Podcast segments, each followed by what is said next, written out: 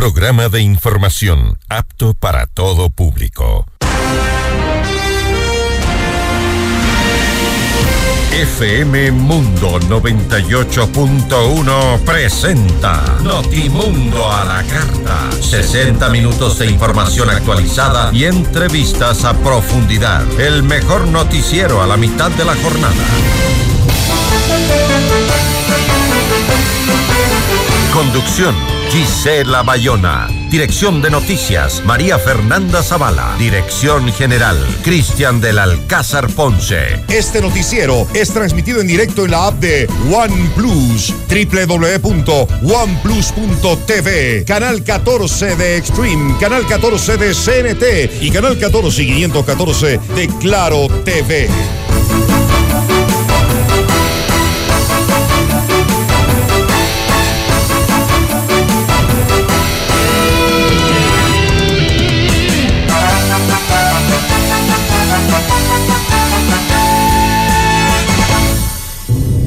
¿Qué tal? Muy buenas tardes con todos. Gracias por acompañarnos con toda la información y feliz día del amor y la amistad. Espero que la pasen muy bien. Hoy en nuestras entrevistas estaremos con Dalton Basigalupo, asambleísta de la Izquierda Democrática. Con él vamos a conversar sobre si la Asamblea pretende desestabilizar al gobierno nacional. Y también nos va a acompañar Vianey Fernández, ella es periodista, está en Turquía, con ella conversaremos acerca de la tremenda desolación y muerte tras el terremoto de 7.8 grados en Turquía que también afectó a Siria. Bienvenidos. Titulares de Notimundo a la carta.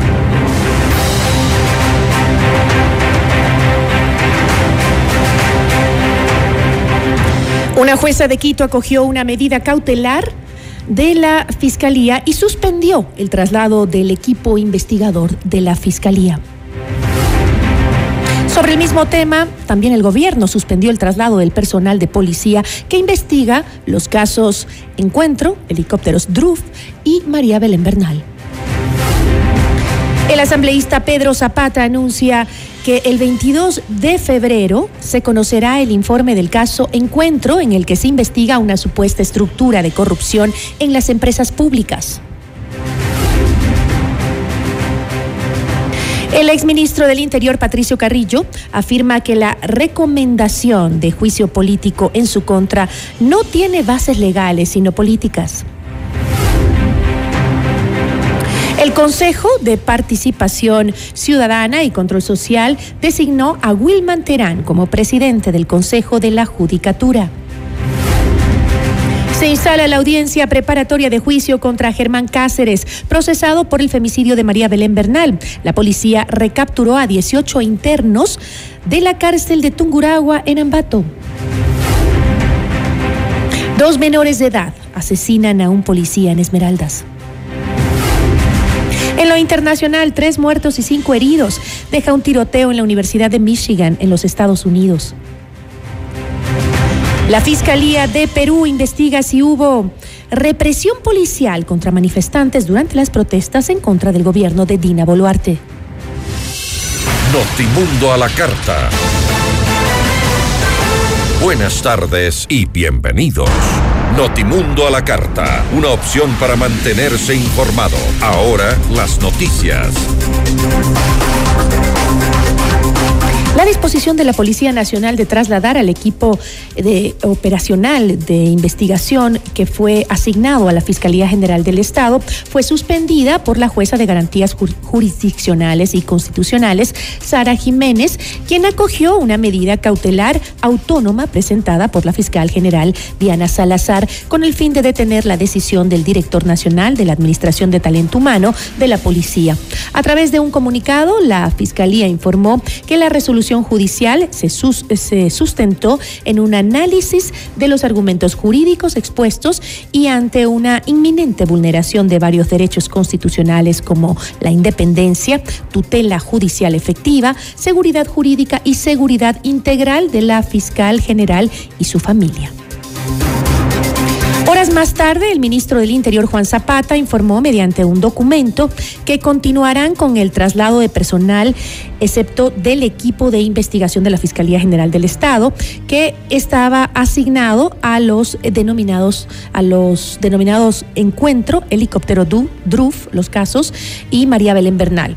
En los demás casos se realizará una transición ordenada de los nuevos servidores asignados, de tal manera que se garantice la continuidad de las acciones desarrolladas por la policía. Cita el documento firmado por Zapata, en el que se agregó que la decisión de la jueza Jiménez no ha llegado hasta su despacho. No obstante, aseguró que cumplirán con la resolución judicial.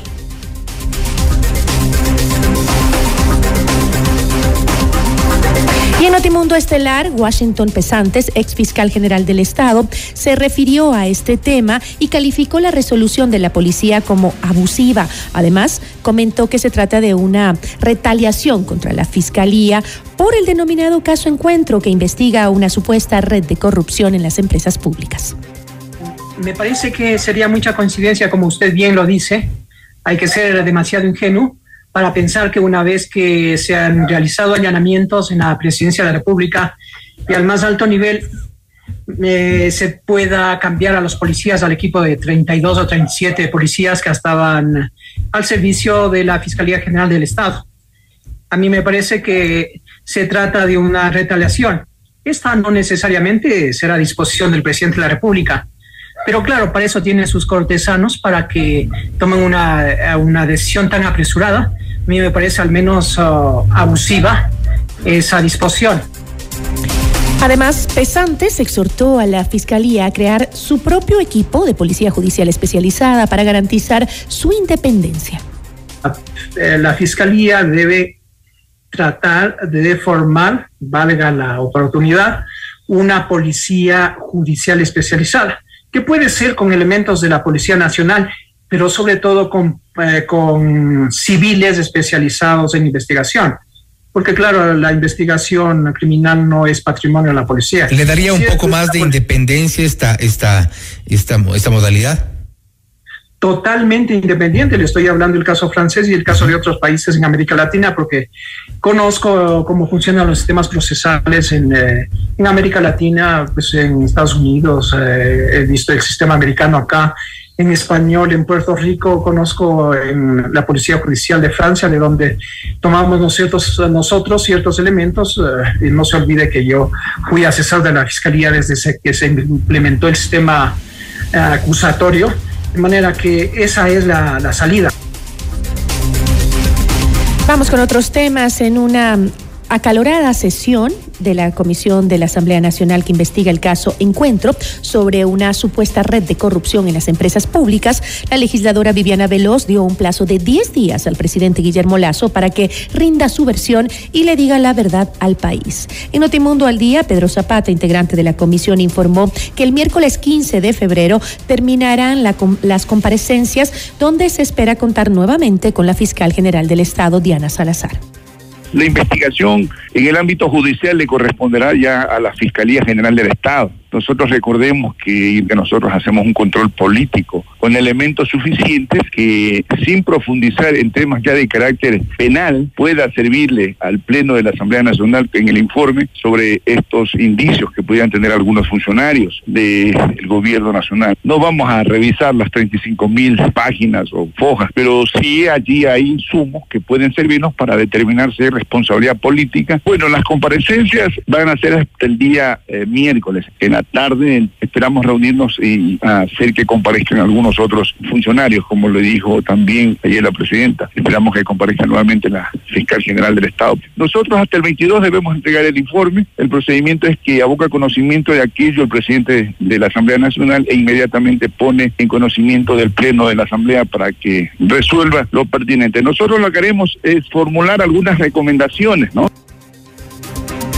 Javier Vera Grunauer, exministro de Energía y Minas, fue uno de los citados a comparecer en la Comisión Ocasional de la Verdad de la Asamblea por el caso Encuentro. En la sesión que se desarrolló la tarde del 13 de febrero, Vera aclaró los motivos de su renuncia y reconoció que en el ministerio se intentaban cometer actos de corrupción.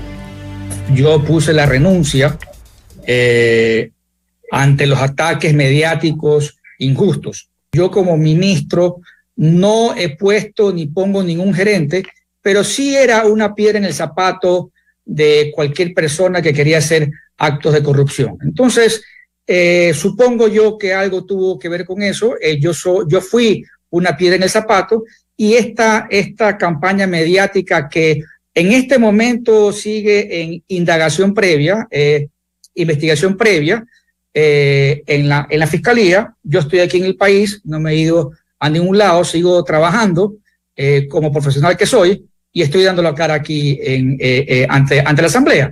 Yo renuncié para poder defenderme eh, tranquilamente y no tener eh, y que no tenga ninguna suspicacia de estar en el sector público. La tensa relación entre la Asamblea y el gobierno se profundizó con la creación de la comisión que investiga el caso Encuentro. En Notimundo al Día, Mauricio Alarcón, director ejecutivo de la Fundación Ciudadanía y Desarrollo, criticó la falta de coherencia de la clase política e hizo un llamado para que el presidente de la República permita la labor independiente de las distintas funciones del Estado. La incoherencia se ha hecho presente en el sentido no solo de que un gobierno que criticaba la práctica de sus antecesores incurre en lo mismo, sino incluso en sectores como los nuestros, el periodismo o la sociedad civil, donde se dice que no deberíamos levantar la voz y criticar para no hacerle el juego a una fuerza política cuando la corrupción es evidente, o cuando intentamos incluso, sobre pretexto de la defensa de las formas tradicionales de hacer comunicación, atacar el trabajo de un medio digital que aunque su modo de hacer periodismo sea chocante, mira que no se trata simplemente de un audio filtrado, sino de algo que incluso costó la cabeza del secretario de Política Pública Anticorrupción, que era una persona muy cercana al presidente Lazo. Uno de los valores que hay que recuperar en una sociedad democrática es el de la coherencia, de tal forma que los ciudadanos condenemos la corrupción venga de donde venga. Notimundo a la carta. Información oportuna al instante mientras realiza sus actividades al mediodía.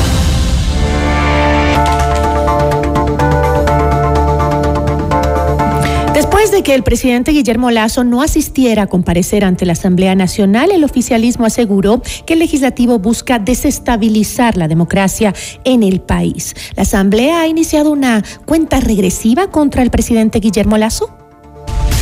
La entrevista a la carta, en diálogo directo con los protagonistas de los hechos. Nos acompaña Dalton Basigalupo, asambleísta de la Izquierda Democrática. Asambleísta, ¿cómo está? Muy buenas tardes. Buenas tardes, Gisela. Gracias por la entrevista. Asambleísta, ¿está buscando la Asamblea desestabilizar la democracia o investigar sobre los casos de corrupción en los que estaría involucrado el gobierno nacional?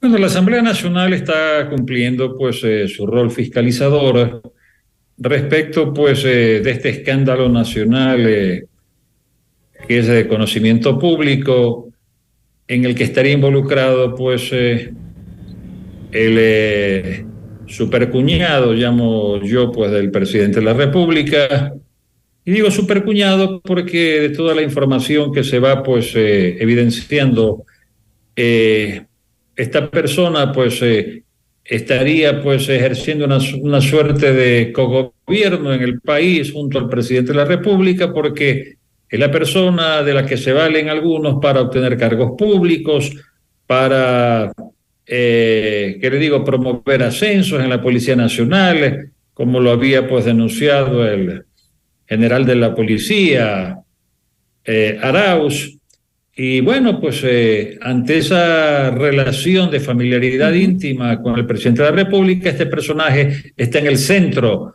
definitivamente pues eh, del huracán y es objeto de investigación eh, dentro de esta trama conocida como la trama pues del Gran Padrino.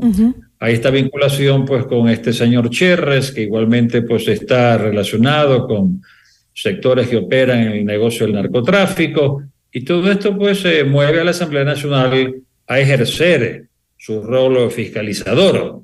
Ahora bien, como todo esto tiene un contenido político porque afecta la gestión y la imagen del presidente de la República, de su gobierno, lógicamente hay sectores que están viendo pues eh, aquí la oportunidad de implementar una ofensiva contra el presidente de la República, eh, aspirando a lo mejor a su remoción. Unos hablan de adelanto de elecciones, otros hablan de revocatoria del mandato, por allí se dice pues juicio político, etcétera. Pero en todo caso, hay que ser muy claro, la Asamblea Nacional no puede pretender destituir al presidente de la República en el concepto de muerte cruzada, es decir, la destitución provocada desde la Asamblea, porque esa posibilidad ya se agotó constitucionalmente, porque solamente una vez durante el periodo legislativo de cuatro años la Asamblea Nacional puede implementar una iniciativa de muerte cruzada en contra del presidente de la República. Y eso ya se implementó en el pasado y eso fracasó.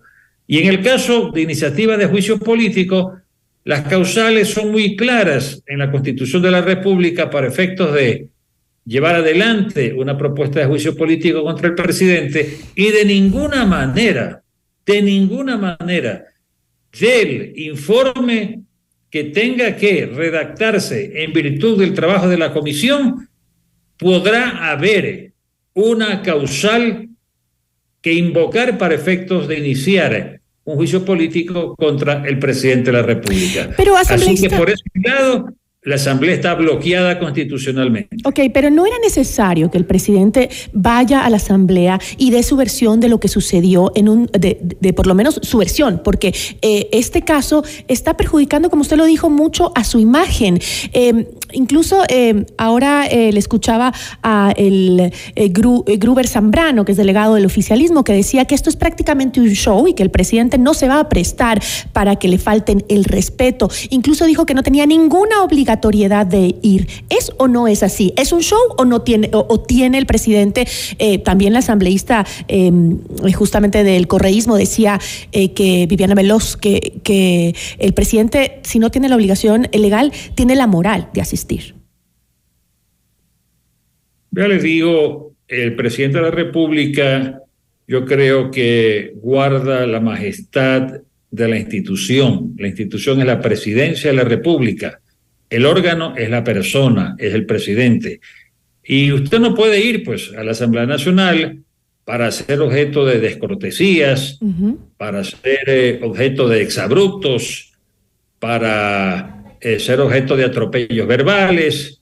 Eso es desmerecer la alta magistratura de la presidencia de la República. Como lo que pasó ayer con el ministro de Gobierno, dice usted perdón, ministro del Interior, Juan Zapata. Hace bien el presidente de la República en ir a la Asamblea Nacional porque no tan solo es el caso del día de ayer del eh, ministro Zapata. Eh, del Interior, el señor Zapata, que había ido ahí a, a polemizar de alguna manera y a pedirle, no, que en múltiples eh, comisiones los funcionarios que van eh, definitivamente pues son objeto de agresiones verbales, de burlas, de chacota, de exabruptos que resultan pues ofensivos y no tienen por qué eh, estos funcionarios ser objeto de este tipo de, de agresión, menos aún el presidente de la República, quien puede contestar las preguntas por escrito,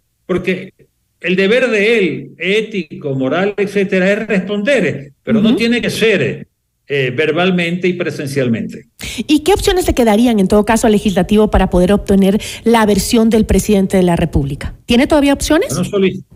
solicitarla, solicitarla, eh, remitiéndole pues eh, un listado de preguntas que él pues tendrá pues que evacuar pues por escrito y de esa manera pues cumple con su rol, llamemos, de informar ante un requerimiento de la comisión.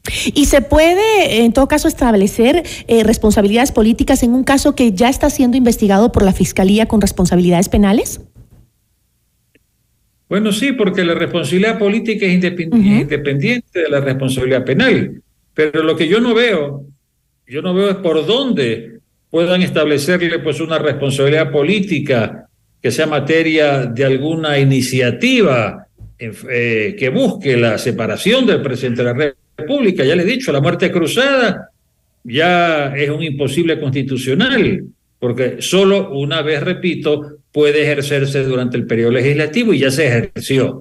Y en el caso del juicio político, pues esto puede ser pues eh, en cualquier momento, en cualquier tiempo, puede haber dos, tres juicios políticos, pero aquí lo que tiene que haber es la causal para que pueda efectivarse el juicio político y eso no va a existir, porque las causales son muy claras, es el cometimiento de delitos. Y el presidente de la República, de ese informe, no podrá ser imputado como el actor de un delito. Es decir, eh, ser sujeto de acusación por comisión de un delito. De eso no se podrá. Me está diciendo, eh, asambleísta, que la izquierda democrática eh, se va a negar, no apoyará un posible juicio político en contra del presidente. Mire, nosotros esperaremos que las cosas se consumen, no, que el informe aparezca y de la lectura del informe tomaremos una posición, pero definitivamente pues es ilógico que no habiendo, como yo preveo que no puede haber, eh, una acusación de cometimiento de un delito, como decir contra la seguridad del Estado, cohecho, peculado, etcétera, como lo establece la Constitución, yo no creo pues que el bloque oficial del partido vaya pues a incurrir en una violación constitucional. Además que debemos acordarnos que para efecto del juicio político tiene que haber un informe previo de la Corte Constitucional. Ahora... Que em, habilice ese juicio. Eh, en caso de que se lleve a se lleve a cabo un juicio político contra la autoridad máxima del Estado, del Ejecutivo, eh, ¿esto podría generar un caos político eh, para el país? Es decir, viendo lo que pasó en Perú, en nuestro vecino, lo que ha pasado y el caos en el que están en este momento, este, ¿no sería un momento muy dramático, muy difícil para el país? Bueno, si, si a pesar de no tener las causales para iniciar un juicio político, en la Asamblea Nacional se quiere nuevamente atropellar procedimientos y llevar adelante un juicio político, Simplemente pues, el presidente de la República no comparecerá a ese juicio político y el resultado de ese juicio político será desconocido por la institucionalidad del país. Eso es claro, no tendrá eficacia jurídica cualquier sanción en contra del presidente de la República luego de la tramitación indebida e inconstitucional de un juicio político contra él. Y se va a abrir en la Asamblea una nueva investigación por el último eh, caso, la última denuncia de corrupción expuesta en medios digitales sobre supuestos vínculos del gobierno con el narcotráfico internacional. Bueno, pues eh, entiendo yo que la mayoría está interesada pues en, eh, en hacer un ejercicio de fiscalización intenso en cualquier caso, ¿no? Así que yo no descarto pues que esa mayoría pues quiere igualmente pues seguir insistiendo en este tipo de investigaciones. Asambleísta, muchas gracias.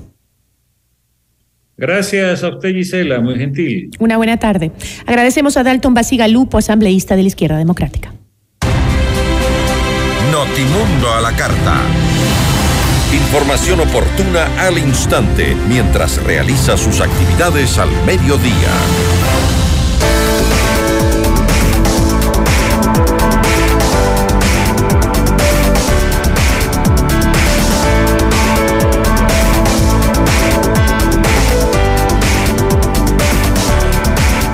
En Casa Vaca transformamos imposibles en posibles y sueños en libertad, porque con un Toyota exonerado todo es posible.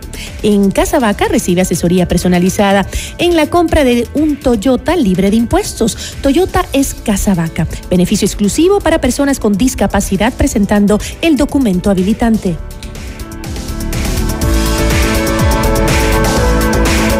Blue Castle Venture recibe el mejor interés sobre tu inversión gracias a su tecnología financiera estricta que no trabaja con criptomonedas. Blue Castle Venture, empresa canadiense que cumple tus sueños. Visítanos www.mi20ya.com y escríbenos al 0999 770771.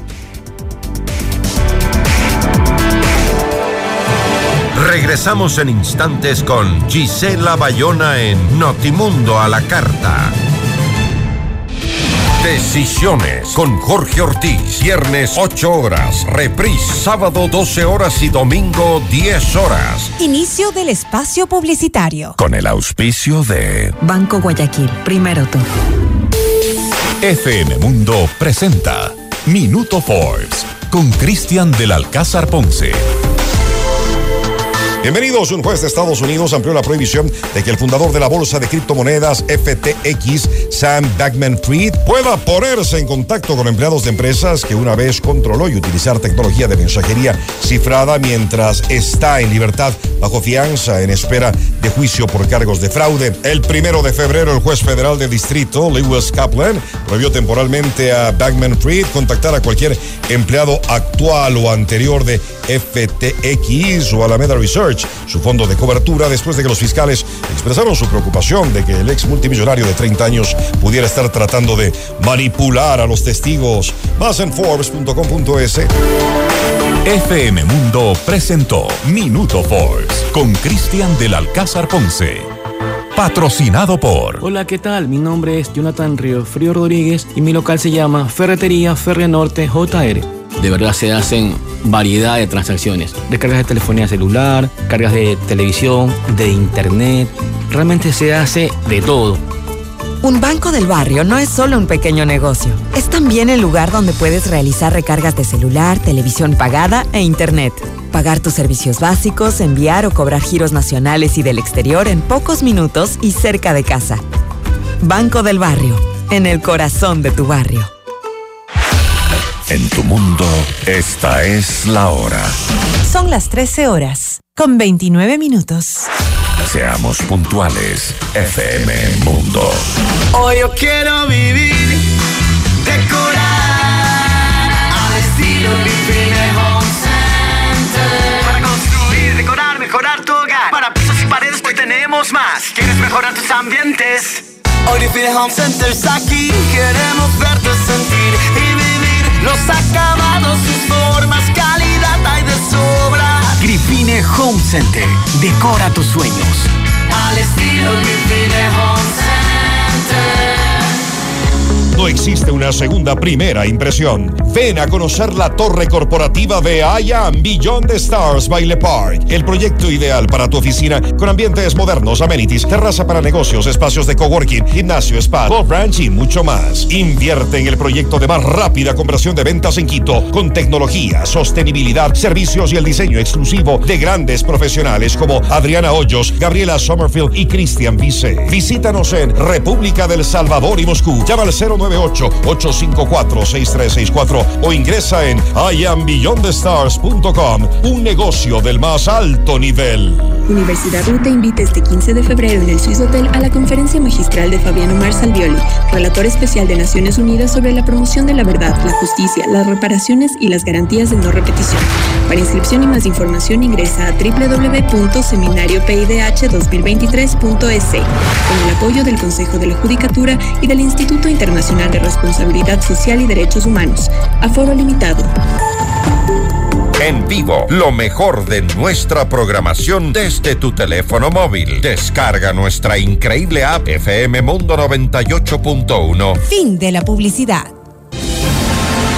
Este noticiero es transmitido en directo en la app de OnePlus, www.oneplus.tv, canal 14 de Extreme, canal 14 de CNT y canal 14 y 514 de Claro TV. En 98.1 continuamos con Notimundo a la carta. Notimundo a la carta, una opción para mantenerse informado. Ahora las noticias.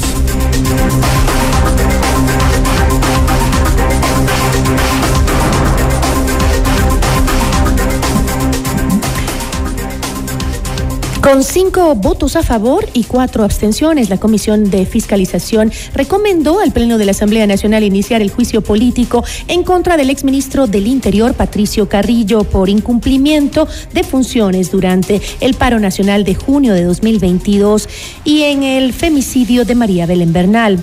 En Notimundo Estelar, el exfuncionario aseguró que los argumentos dentro de este proceso responden a intereses políticos.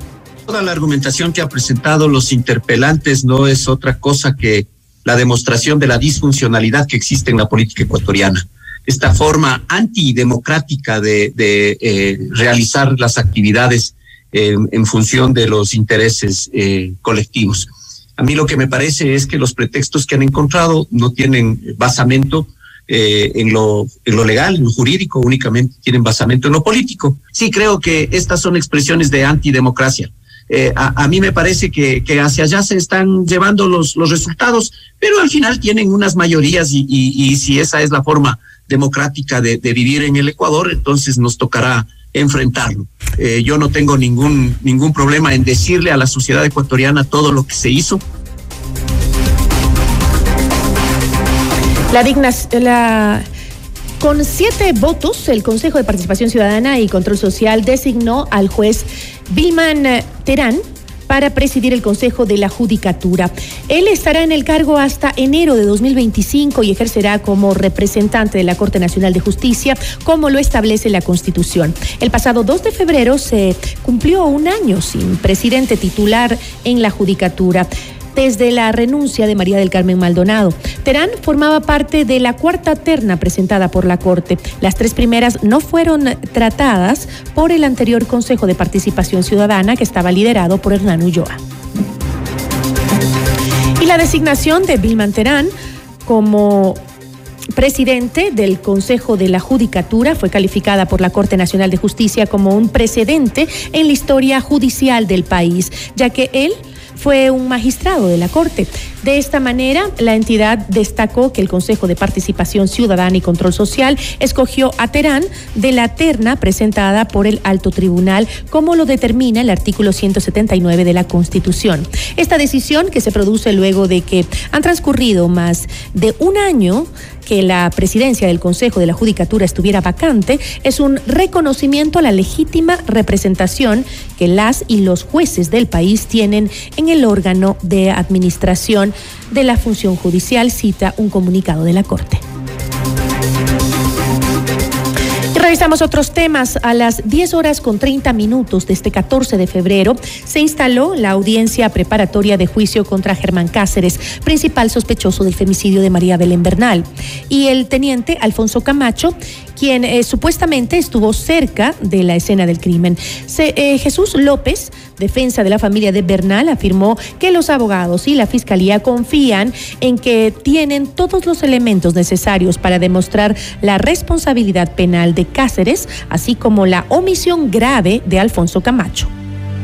Una audiencia intermedia en lo que implica un proceso penal y efectivamente el señor juez tendrá que evaluar todos los elementos de convicción que presente la Fiscalía General del Estado, que presentemos los abogados de la acusación particular y deberá tomar una decisión de si este caso pasa a la siguiente fase, que es la de juzgamiento, o emite auto de sobreseimiento en favor de alguna de las personas procesadas. La Fiscalía General del Estado y la acusación particular confía en que tenemos todos los elementos de convicción necesarios para acreditar la responsabilidad penal del procesado Germán Cáceres, así como la omisión grave en la que incurrió el señor Alfonso Sebastián Camacho.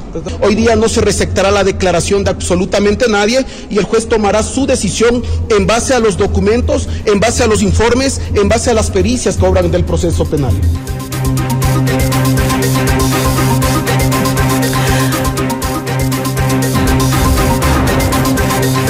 Horas más tarde, la Fiscalía General del Estado informó que al no encontrar vicios de nulidad que pudieran afectar el proceso, el juez declaró la validez de todo lo actuado. La audiencia continuará a las 15 horas para que Fiscalía sustente su dictamen e individualice los elementos de convicción. En Notimundo Estelar, Larry Yumibanda, presidente del Círculo de Economía de Guayaquil, analizó la realidad del país en el ámbito económico. Señaló que la incertidumbre política por la que atraviesa el gobierno puede generar inestabilidad en los indicadores para 2023. Cuestión ya de maniobra, esto ya es parte de la política del gobierno, que sepa entender los resultados del 5 de febrero, donde mayoritariamente la gente prácticamente ni siquiera votó por las preguntas, votó por aprobación y desaprobación un gobierno. Entonces, es una lectura que tiene que tener claro y que debe de cambiar. Ahora, si no cambia, lastimosamente puede generarse convulsiones políticas, convulsiones sociales, que podría en riesgo, por ejemplo, la estabilidad de la economía y que podría perjudicar a todos. O sea, yo creo que deben los actores políticos buscar consensos, buscar acuerdos y que el gobierno también se someta a ese diálogo y cumpla y no ande por las ramas, sino directamente haga esas reformas que tanto necesita el país, si realmente quiere cambiar, ¿no?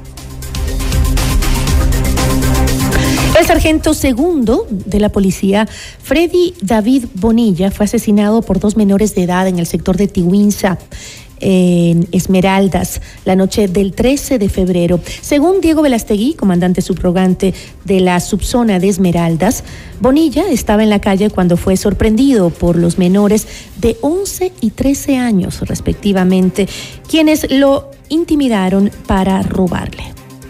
Eh, ya las unidades en estos instantes están realizando, todas las unidades, eh, realizando los, los, operativos pertinentes con fin de dar con el paradero de estos delincuentes.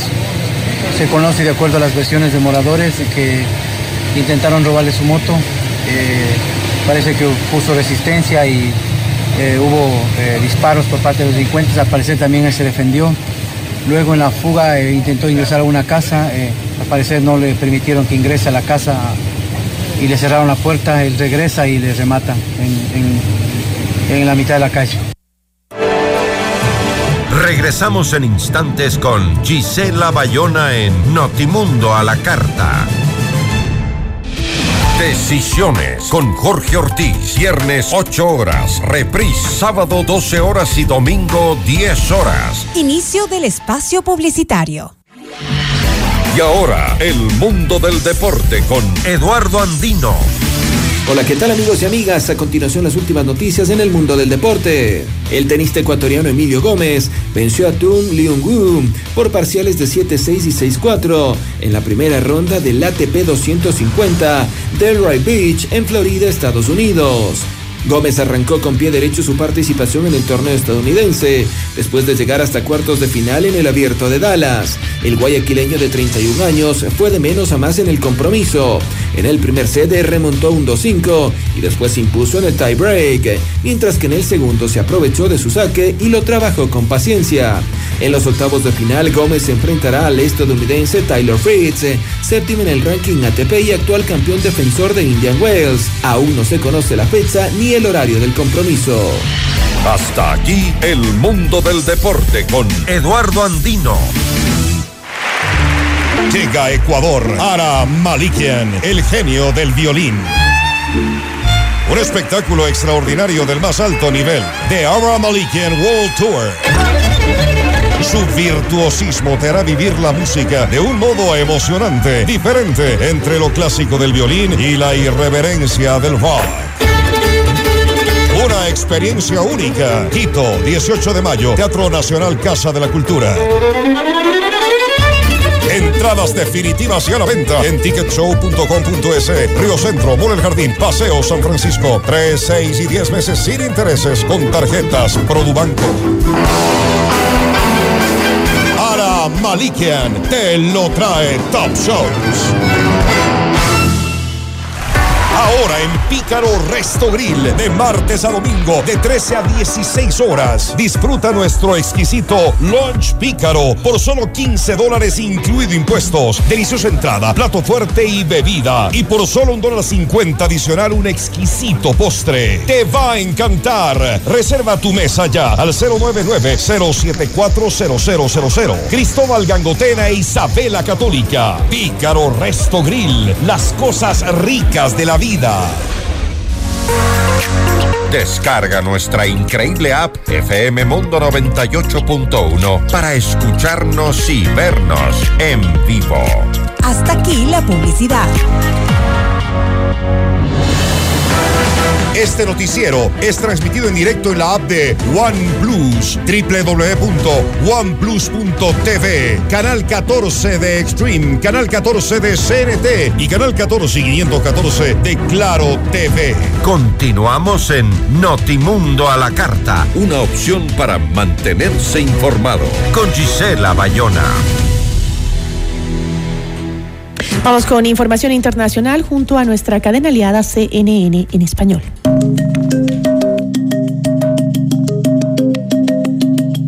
Hola, soy Jemile Castejón desde Atlanta y estas son las cinco cosas que debes saber a esta hora.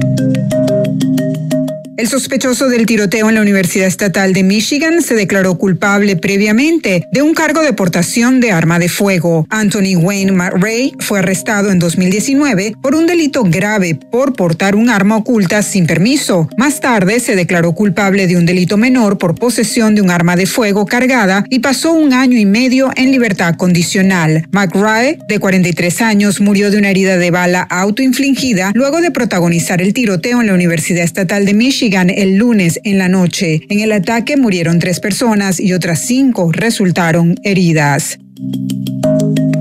También en Estados Unidos, el expresidente Donald Trump le deseó buena suerte a su ex embajador en la ONU, Nikki Haley, quien anunció su aspiración a la candidatura presidencial republicana para el 2024. En un comunicado a CNN, Trump recordó que Haley alguna vez dijo que nunca competiría contra él. Agregó que lo calificó de un gran presidente, el mejor de su vida. Trump asegura que le dijo Haley que debería seguir su corazón y hacer lo que quisiera. La ex gobernadora republicana de Carolina del Sur, anunció este martes en un video sus aspiraciones presidenciales. Es la primera aspirante republicana en seguir a Trump en la carrera después que lanzó en noviembre su tercera precandidatura a la presidencia. Haley es hija de inmigrantes indios.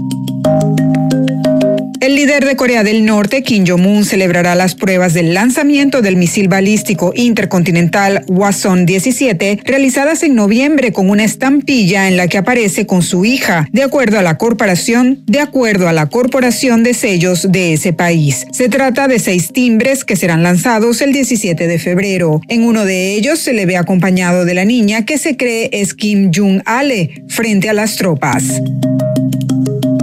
A 25 años de su estreno, Titanic regresa a las salas de cine. Las proyecciones de aniversario con efectos 3D ofrecieron a los fanáticos de esta película nuevas sensaciones frente a la pantalla grande, mientras que las nuevas generaciones pudieron vivir por primera vez la experiencia de ver este clásico como lo vieron sus padres. En algunas salas de Estados Unidos, la proyección estuvo acompañada por un público bastante activo que aplaudió la primera aparición de Kate Winslet y abucheó cuando apareció por primera vez Cal Hockley, interpretado por Billy Zane. Titanic, del director James Cameron, ya ha recaudado más de 22 millones de dólares en todo el mundo desde que volvió a los cines el 9 de febrero, una recaudación considerable en la era del contenido en línea.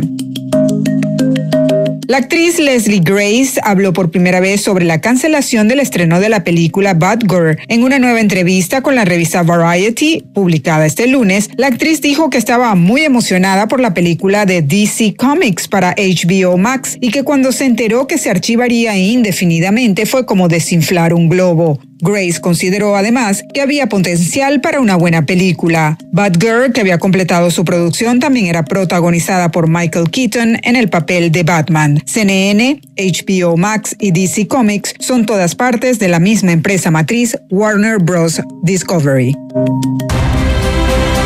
Notimundo a la carta. Información oportuna al instante mientras realiza sus actividades al mediodía.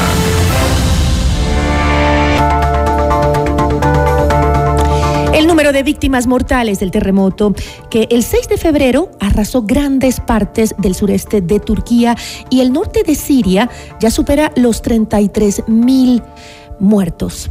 ¿Cuál es el ambiente actual en estos sectores afectados? La entrevista a la carta, en diálogo directo con los protagonistas de los hechos. Nos vamos en vivo hasta Turquía en este momento con la periodista mexicana Vianey Fernández. Vianey, ¿cómo estás? Buenas noches en Turquía, son eh, cerca de las 10 de la noche allá. ¿Cómo estás? Muy bien, gracias Gisela. Muy buenas noches desde Adiyaman, una provincia al sur de Turquía una de las más afectadas por el terremoto de 7.8 grados, que de acuerdo con las autoridades locales, y digo locales porque son los conteos que hacen cada una de las provincias, son aproximadamente 36 mil los muertos solo en territorio turco. Habría que ver todavía los datos por parte del gobierno de Siria, Giselle. ¿Cómo está el ingreso a las zonas afectadas como la que tú te encuentras, que es una de las que más ha sufrido el, daños por el terremoto? ¿Hay acceso? ¿Hay ya electricidad? ¿Hay agua potable? No, justo como podrán ver a mis espaldas, eh, la única luz que hay son los postes de algunas de las calles principales de aquí de Adiyamán. No hay agua potable, los alimentos comienzan a escasear y solamente son los alimentos que traen algunas organizaciones eh, civiles o bien algunos ciudadanos de ciudades como Estambul que no fueron afectadas por el sismo. Los caminos están completamente dañados. Es muy difícil llegar a, a estas comunidades. Por ejemplo, les puedo compartir que yo llegué a Estambul y de Estambul a Gaziantep, que es el aeropuerto que está abierto más cercano, aproximadamente a unas dos horas. Sin embargo, en estas condiciones hicimos aproximadamente seis horas. El transporte público no está funcionando. Muchísima gente, evidentemente, al perder sus hogares, porque se ha hecho el recuento de cuántos edificios quedaron totalmente destrozados en esta provincia. Son aproximadamente 1.935 edificios los que están completamente destrozados. Bueno, pues mucha gente como se quedó sin hogar, está viviendo en las calles, en campamentos o bien ya ha huido hacia el centro y el norte del país. Es complicado porque debido a que no hay transporte público, bueno, pues son las organizaciones civiles las que los transportan, traen ayuda humanitaria y son ellos los que los llevan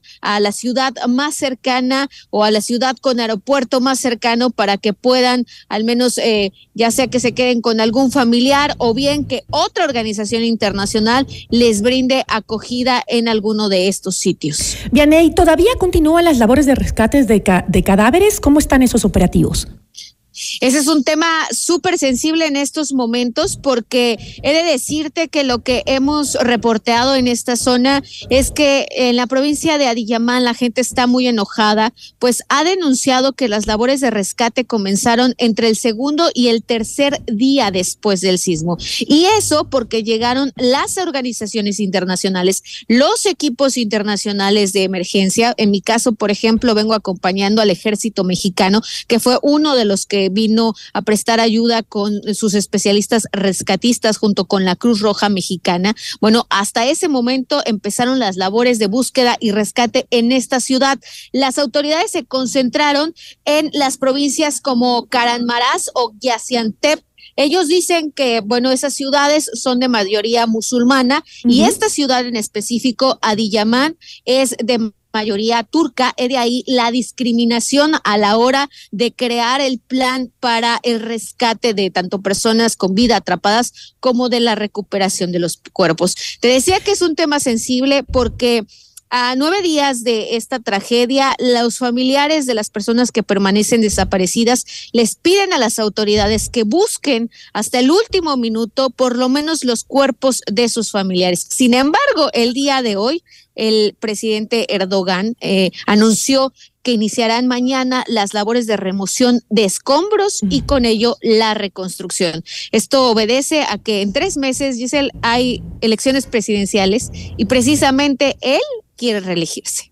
Y con el paso de los eh, días, pues me imagino que eh, los cadáveres pueden afectar también a la salud en las zonas más donde más se ha sentido el terremoto. Exacto, es una es una decisión complicada por parte del gobierno, porque si bien es entendible que los familiares que han perdido eh, eh, a, su hermano, a su mamá, a sus hijos en este terremoto quieran por lo menos el cuerpo de su familiar. Pero por otra parte, este es un foco de infección debido a que ya son nueve días nueve días del terremoto y pues no hay agua potable, no hay las condiciones necesarias, muchísima gente está viviendo en las calles El clima también es un factor importante. Estamos ahorita a menos 10 grados bajo cero y evidentemente esto puede propiciar algún tipo de enfermedad entre la población. Así que, bueno, es la medida que se ha tomado. El día de mañana comenzarán la remoción de escombros y si hay cuerpos en medio de los edificios que quedaron completamente destrozados, bueno, pues será imposible ya recuperar. Diane, eh, no sé si nos puedes ayudar con una panorámica del lugar de donde estás y mientras tanto también contarnos sobre, eh, tú mencionaste que la ciudad en la que te encuentras es de mayoría musulmana. ¿Esto ha afectado tu trabajo como periodista siendo mujer? Mm, en esta, en esta ciudad es mayoría turca, sobre todo, perdón, kurda, kurda, kurda, y en la ciudad de Karanma y otras de las dos de las diez provincias afectadas, es de mayoría musulmana. Pero sí debo decirte, y qué bueno que lo mencionas, Giselle, es complicado porque el salir, eh, por ejemplo, a estas horas de la noche a la calle es mal visto. El acercarnos a preguntar a alguien, a hacer una entrevista a alguno de los damnificados es mal visto. E incluso eh, en algún momento hice una entrevista a una señora damnificada y ella denunciaba al gobierno de Erdogan. Llegó inmediatamente el ejército, me acorraló junto con el traductor y me hizo borrar el material. Solamente por el hecho de ser mujer. ¿Perdón? Solamente por el hecho de ser mujer. Sí, el primer acercamiento fue porque yo era mujer reportera. El segundo, ya el reclamo de borrar el, el, video fue cuando se dio cuenta del material que había grabado. Mm. Entonces, eso es, digamos, lo más complicado que me ha tocado a mí como, como reportera. Pero sí te puedo decir que el equipo de rescate mexicano incluso también tuvo complicaciones en el sentido de que les causaba como cierta extrañeza que hubiese paramédicos, eh, eh, entrenadores de los binomios caninos y también rescatistas mujeres. Incluso una de las eh, elementos de la Marina Armada de México que tiene este aparato, esta cámara de calor para identificar cuerpos entre los escombros, lo maneja una mujer. Y entonces cuando que ellas querían ingresar a la zona de desastre, a, buscar a personas con vida o bien a, recuperar los cuerpos, de inmediato no las dejaban maniobrar. Se, eh, eh, se interponían, digamos, el personal del equipo de rescate local. Una, hubo un caso muy, muy, muy, muy peculiar porque en una ocasión eh, estaban tratando de recuperar a alguien con vida, estaba el cuerpo eh, de emergencias turco y estaba nuestro equipo, el del ejército mexicano, había dos enfermeras mexicanas, ellas me cuentan, y entonces identificaron a la persona, todavía estaba con vida, las labores para rescatar un cuerpo bajo una losa de tres pisos son aproximadamente de ocho horas. Entonces el equipo turco se cansó terminaron eh, perdiendo las esperanzas, por así decirlo, y el equipo, por así decirlo, y el equipo mexicano todavía se quedó. Cuando logran sacar el cuerpo, empiezan a reanimar a la persona, era un hombre de aproximadamente 45 años, y el médico turco de repente se da cuenta que está solo en la escena y solamente quedan las dos enfermeras mexicanas. Las chicas intentaron entrar, él les dijo que por favor se esperaran y cuando se cansó de dar las labores del RCP, entran las dos enfermeras mexicanas y logran reanimar al hombre de 45 años, lo lograron sacar y afortunadamente está con vida. Entonces es una escena que, que justo te ilustra cómo hay cierta eh, todavía reticencia que las mujeres participen en labores como estas, en medio incluso de la tragedia. Eh, terrible, esto debe haber eh, causado mayores dificultades en el rescate, sobre todo de la cantidad de grupos técnicos que han llegado a la zona de Turquía y de Siria para poder ayudar y que obviamente tienen también eh, mujeres entre su equipo, ¿no? ¿Cómo está la situación ahora de la llegada de, em, de la ayuda internacional? Es decir, ¿están dejando pasar? ¿No hay ningún inconveniente? ¿Está llegando a las víctimas del terremoto? La ayuda es, te podría decir, un tanto insuficiente, puesto que los damnificados son muchísimos, están cifrados en aproximadamente 13 millones de personas, un millón de personas sin hogar. Y la ayuda que hemos visto aquí, por ejemplo, en Adiyaman, es ayuda local. Es decir, ayuda de ciudadanos de otras ciudades que no fueron afectadas y están trayendo alimentos o ayuda de organizaciones civiles. Muy poca ayuda internacional. Hay que recordar también, pues justo eh, la posición política que tiene Turquía en el mundo, el acercamiento que tiene con Rusia, el acercamiento que tiene con Irán y la distancia que tiene sobre todo con Estados Unidos y con ciertos países europeos que han mandado ayuda internacional, sí lo han hecho, pero yo lo que te puedo decir aquí de primera mano, de a pie, no hemos visto ayuda internacional que haya sido entregada a los damnificados. No lo sé en Karanmaraz y en, Gaziantep, que son como las ciudades en las que se han concentrado los mayores esfuerzos, pero al menos aquí en Adiyaman no hay no hay ayuda humanitaria internacional. Sí equipos de rescate llegaron de muchísimos países, de Taiwán, de Corea del Sur, de Estados Unidos, de Irán, este, de Malasia, de México, por ejemplo, de España, pero ayuda humanitaria como tal internacional no he visto aquí. Vianey, te agradezco muchísimo por este informe. Sé que eh, ya es tarde allá en eh, Turquía y este, por favor, cuídate mucho. Te mandamos un fuerte abrazo desde Ecuador. Muchísimas gracias. Un abrazo. Muchísimas gracias. Agradecemos a Vianey Fernández, periodista mexicana que se encuentra justamente en una de las zonas más afectadas por el terremoto en Turquía.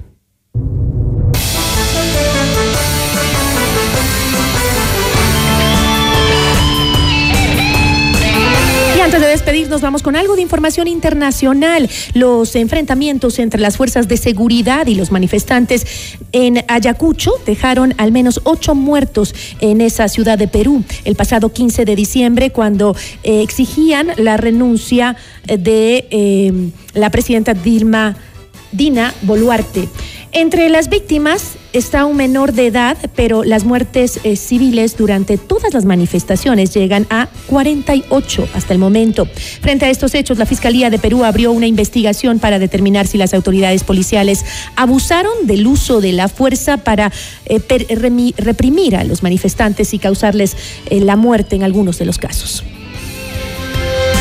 Así concluimos la información en Notimundo a la carta. Muchísimas gracias por su amable sintonía. Que tenga una excelente tarde.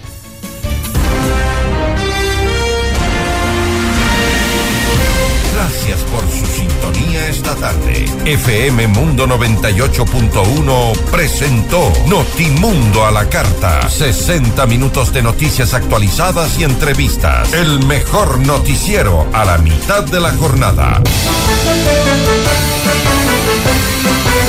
Conducción Gisela Bayona. Ingeniería de sonido Mauro Olivo. Producción FM Mundo Live Javier Merino. Dirección de arte Laili Quinteros. Coordinación y redacción Fernanda Utreras. Redacción y redes sociales José Martín Muñoz. Dirección de noticias María Fernanda Zavala. Dirección general Cristian del Alcázar Ponce.